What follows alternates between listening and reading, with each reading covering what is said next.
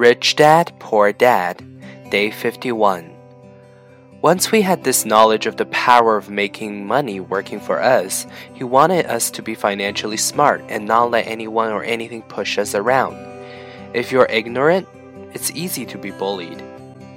If you know what you're talking about, you have a fighting chance. That is why he pays so much for smart tax accountants and attorneys. It was less expensive to pay them than to pay the government. His best lesson to me was be smart and you won't be pushed around as much. He knew the law because he was a law abiding citizen, and because it was expensive to not know the law. If you know you're right, you're not afraid of fighting back even if you are taking on Robin Hood and his band of merry men.